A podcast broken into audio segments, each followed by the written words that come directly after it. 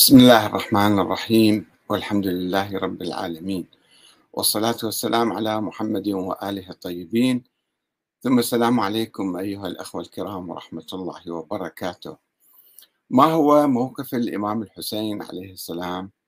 من الطائفية والمرجعية الدينية والتقليد والخمس. آه، ثورة الإمام الحسين تلخص في أنه رفض توريث حاكم غير شرعي بالقوة والإكراه على الأمة. واستجاب لإرادة جماهير الكوفة الكوفة اللي كانت حاضرة العالم الإسلامي وحاضرة الشرق خصوصا من الكوفة إلى ما بعد ذلك. استجاب لطلبها باختيار إمامها بحرية وبصورة شرعية. دعوه فاستجاب لهم. فثم حدث انقلاب أموي على هذه الثورة وعلى الشعب الشيعي أو المسلم في الكوفة وأجبروا الإمام الحسين على الاستسلام بذل. فقال هيهات من الذلة وأن هذا يخيرني بين السلة والذلة وهيهات من الذلة.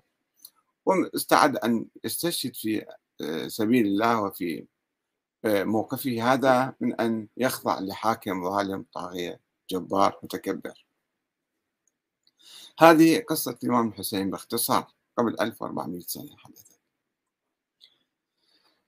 الآن نحن كشيعة مثلا أو كمسلمين وأقول كشيعة بالذات ماذا نستفيد من هذه التجربة؟ ما هي العبرة من إحياء؟ فقط نجي نستذكر أن الحسين قتل مظلوما ونبكي شوية ونلطم وبعض الناس يطبرون بالسيوف على رؤوسهم أو يقترفون أشياء أخرى مثلا آه، وينتهي الموضوع يأكلون تمن القيمة ويخرجون ويطلعون يروحون. هذا هو فقط الإمام الحسين. أم يجب أن نأخذ العبرة من تلك التجربة؟ وهذه تجربة غنية في الحقيقة غنية بأشياء كثيرة نحن بحاجة إليها. شوفوا الآن مثلا آه، العراق يمر بأزمة دستورية وأزمة حضارية.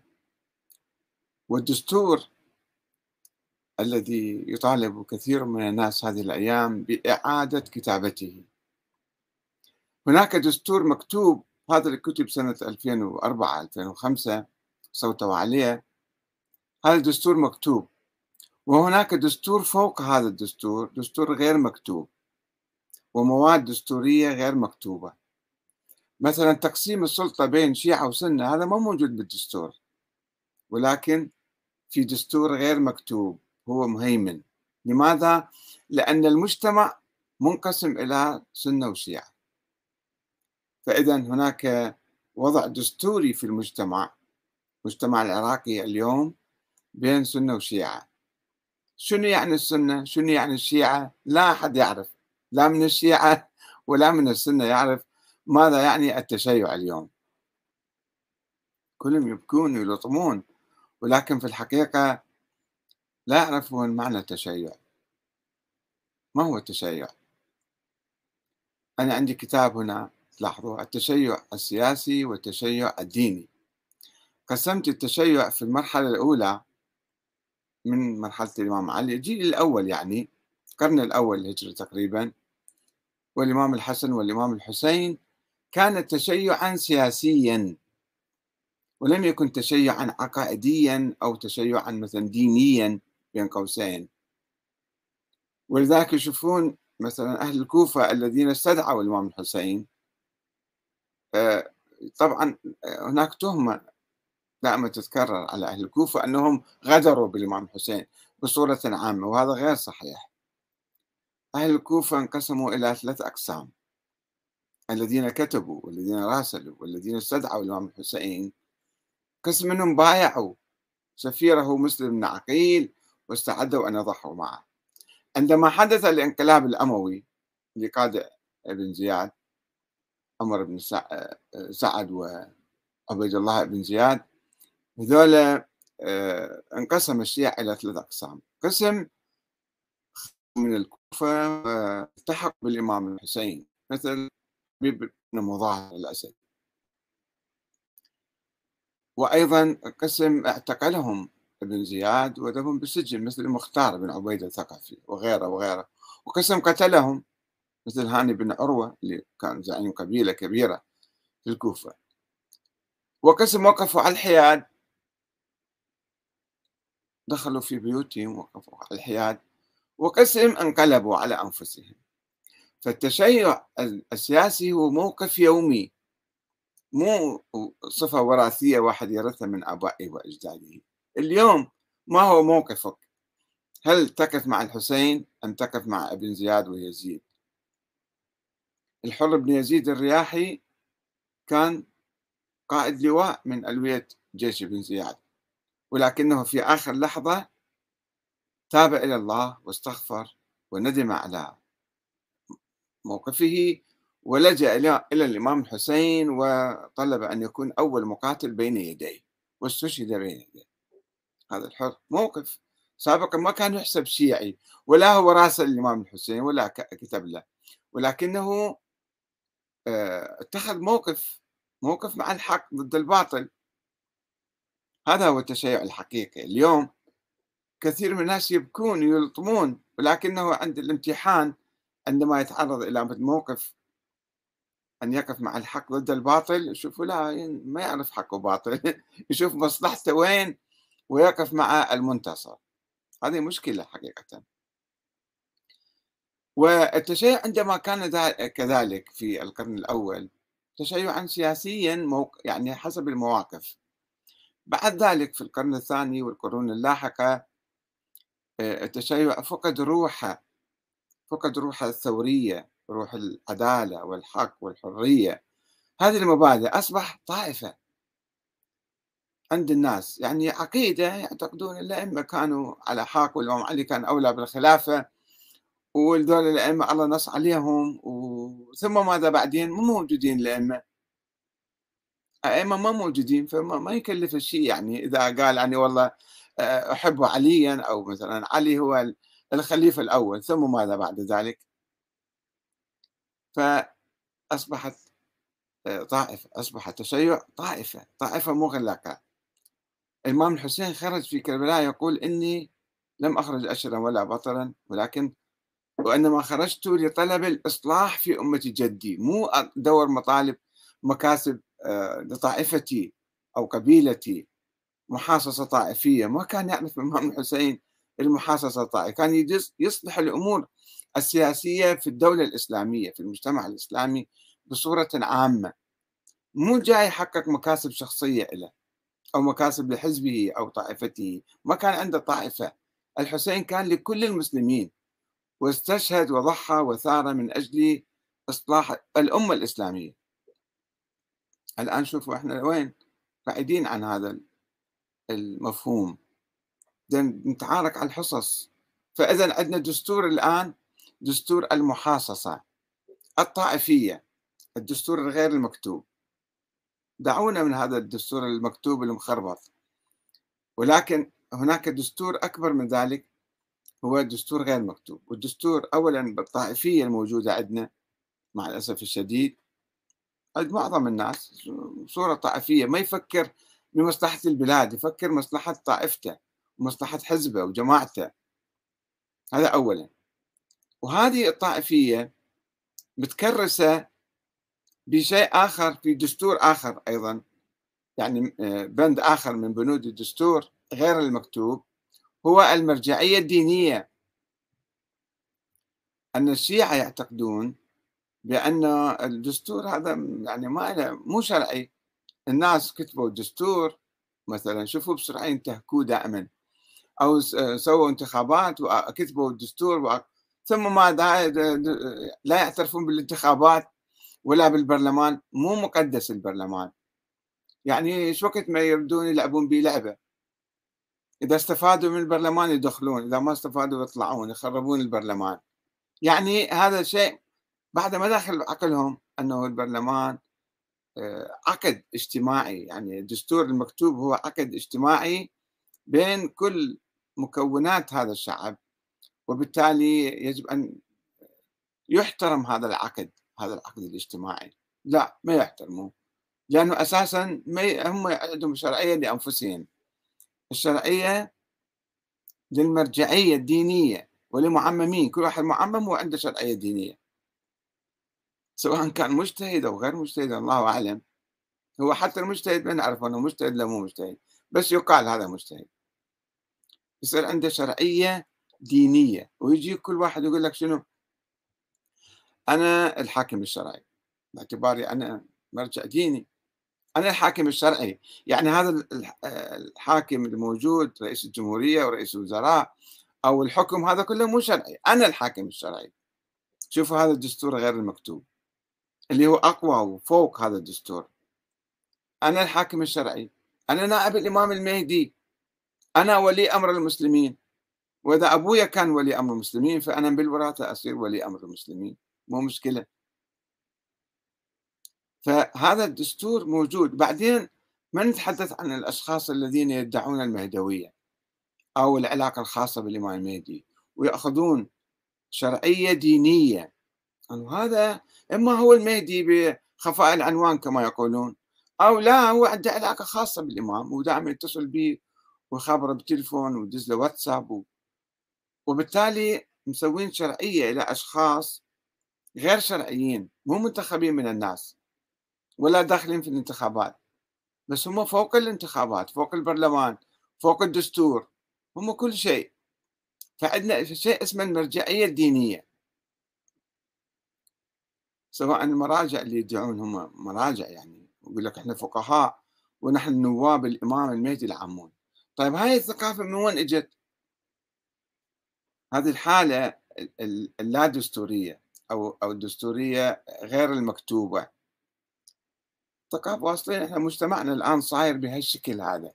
مجتمع طائفي يتبع المراجع ويتبع المعممين دول هم القيادة الدينية الشرعيه عندهم وماك هذا الدستور حتى لو أعدنا كتابته الآن السيد الصدر يدعو إلى إعادة كتابته. ثم إذا نعيد كتابة الدستور نحل البرلمان. من يحترم هذا الدستور؟ من يحترم هذا البرلمان؟ من يحترم العملية هاي الديمقراطية؟ هي لعبة. ديمقراطية يعني لعبة. الناس ترى ما يصدقون فيها حقيقة. حتى المراجع اللي هم قالوا روحوا آه، دخلوا في البرلمان وصوتوا وانتخبوا. يعني مو جديين مو مو مع هذا الشيء. فإذا لابد نحن إذا أردنا أن نصلح الأمور بصورة جذرية أن نعيد النظر في هذا الدستور غير المكتوب المخيم علينا. نعيد النظر في الطائفية.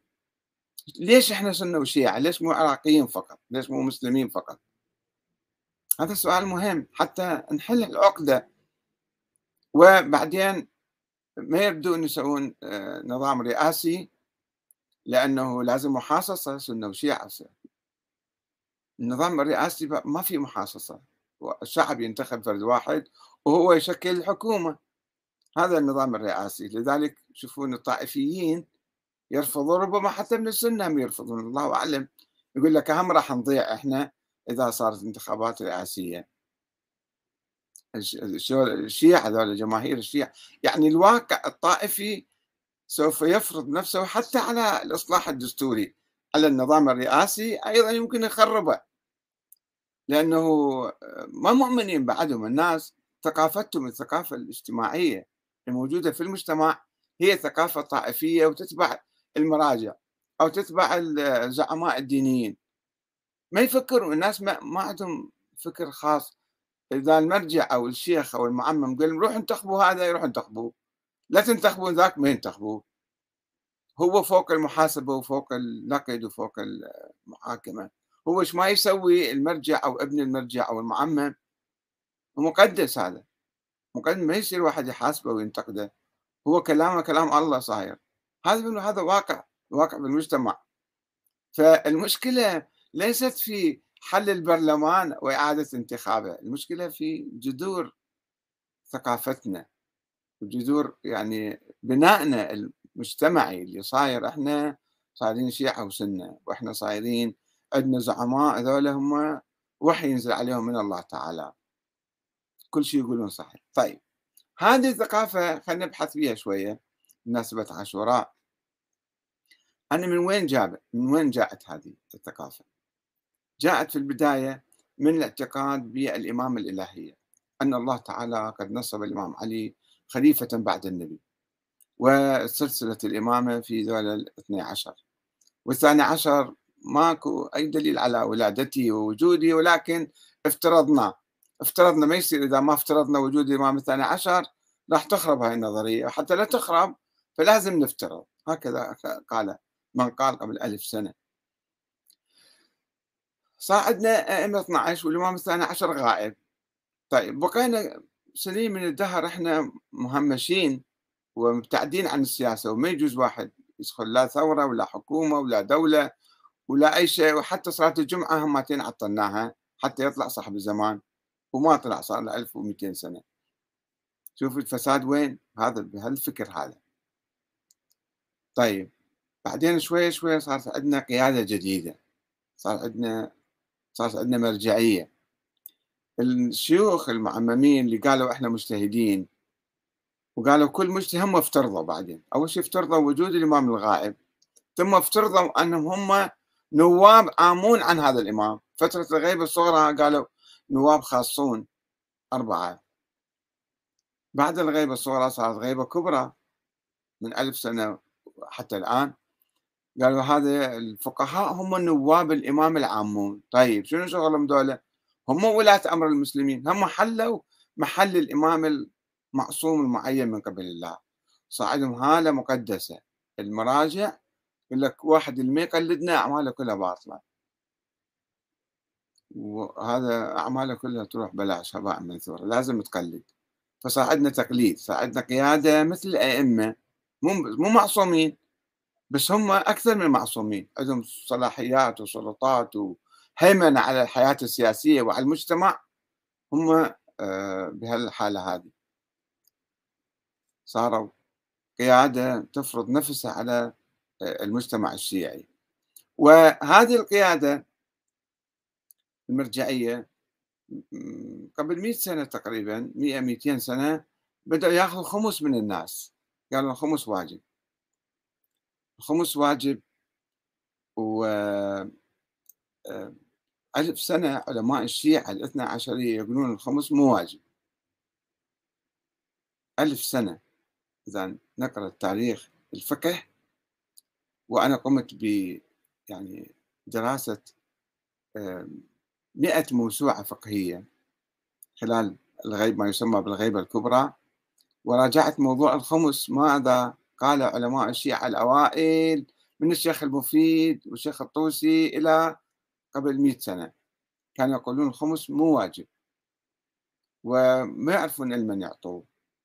ولكن حتى يسوون مرجعية وقيادة وزعامة فقالوا لا لا خمس واجب الآن.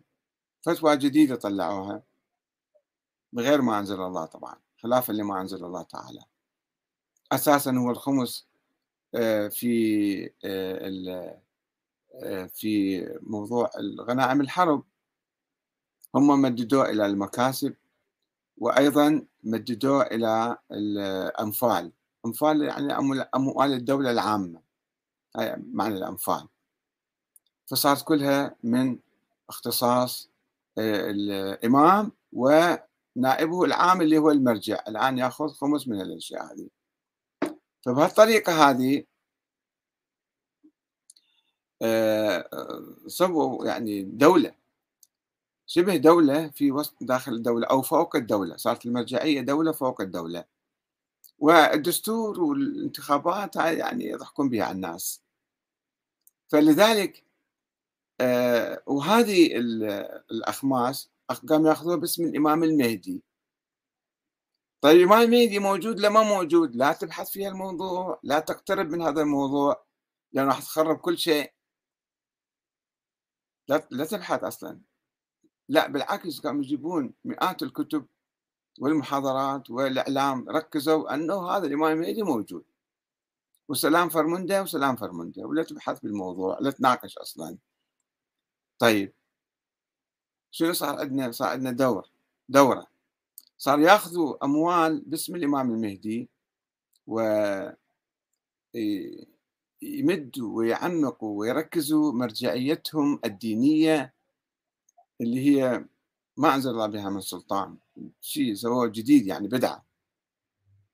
ونظرية جديدة إمامة جديدة. المرجعية يقول لك العلماء هم يقودون بس هم مو معصومين بس هم عندهم صلاحيات المعصوم. صلاحيات المعصوم وأكثر من صلاحيات المعصوم كما يتخيلون يعني. حتى الإمام الخميني كان يقول يقول المرجع عنده الفقيه عنده صلاحيات النبي يعني. بتناقش بعد أكثر من هذا فصارت دور الفلوس المرجعية المرجعية آه، تكرس الخرافات والأساطير والنظريات الباطلة الدخيلة في التشيع آه، مثل وجود الإمام الثاني عشر لأنه يصير دوره دورة تتحرك وتبقى. وتسوي طائفية وإحنا الشيعة و... واللي ما, ما عنده ولاية يروح للنار والناس كلهم يصيرون كفار. مسلمين في الظاهر بس يروحون للنار في الآخر لأن دول كفار مو مسلمين حقيقيين. بس إحنا المسلمين الحقيقيين فشوفوا هذه هذا أساس الفساد اللي إحنا مستنقع الفساد الواقعين به ولا يمكن إصلاح هذا الأمر إلا بإعادة النظر في موضوع الخمس وفي موضوع المرجعية. أنا منين جت لازم مرجعية دينية عندنا؟ وموضوع الطائفية. فالإمام الحسين عليه السلام عندما يأتي اليوم مثلا مثل ما قاوم يزيد اللي كان حاكم غير شرعي فارض نفسه على الناس بصورة غير شرعية الآن عندنا حكام أيضا فارضين أنفسهم على الناس بال... مو بالعسكر فارضين أنفسهم بالخداع بالنظريات اللي مسويها والفتاوى اللي مطلعيها أنه لازم أنتم آه، تقلدوا لازم عندنا مرجع أعلى وهو هذا القائد و مو بس هو يا ليت بس المرجعية. يعني الآن نشوف ناس ما يقولون إحنا أصلا مجتهدين ولا دارسين ولا باحثين بس لأنه معمم وزعيم وقائد هذا كلامه وحي منزل عند الناس. إذا شلون نقدر نسوي انتخابات ونبني البلد ونسوي ديمقراطية و... فالحقيقة لازم نعيد النظر في هذه الأمور. ويكون عندنا تشيع سياسي. الإمام الحسين هو مو قوم يزيد فقط. كل أرض كربلاء وكل يوم عاشوراء. أنا لا أتحدث عن المواقف السياسية اليومية من ما يحدث هنا وهناك. من الظالمين والمغتصبين والمعتدين والمحتلين. هذا بحث آخر. أتحدث عن الجانب الدستوري في هذا الوضع. الجانب الدستوري غير المكتوب اللي هو فوق الدستور.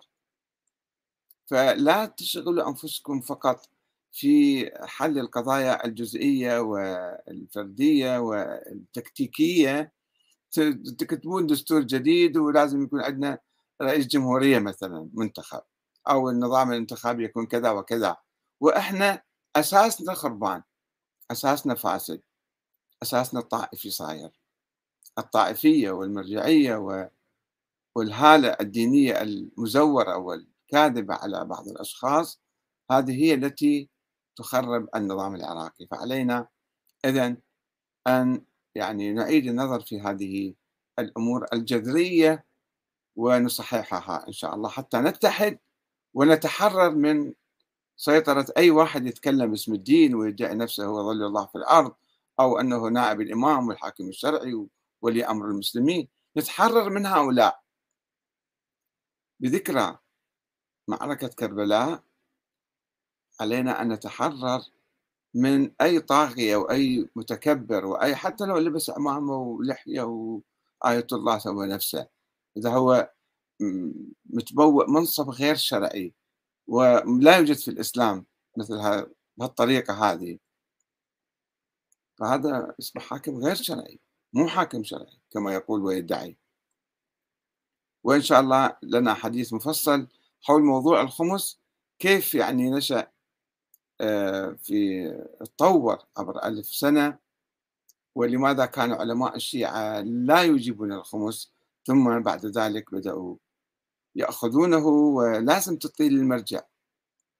تعطي هذا المرجع ما تعطي حتى مرجع آخر أو فقيه آخر لا إلا تعطي له. وهذا دور الخمس في تخريب المجتمع الشيعي. والسلام عليكم ورحمة الله وبركاته.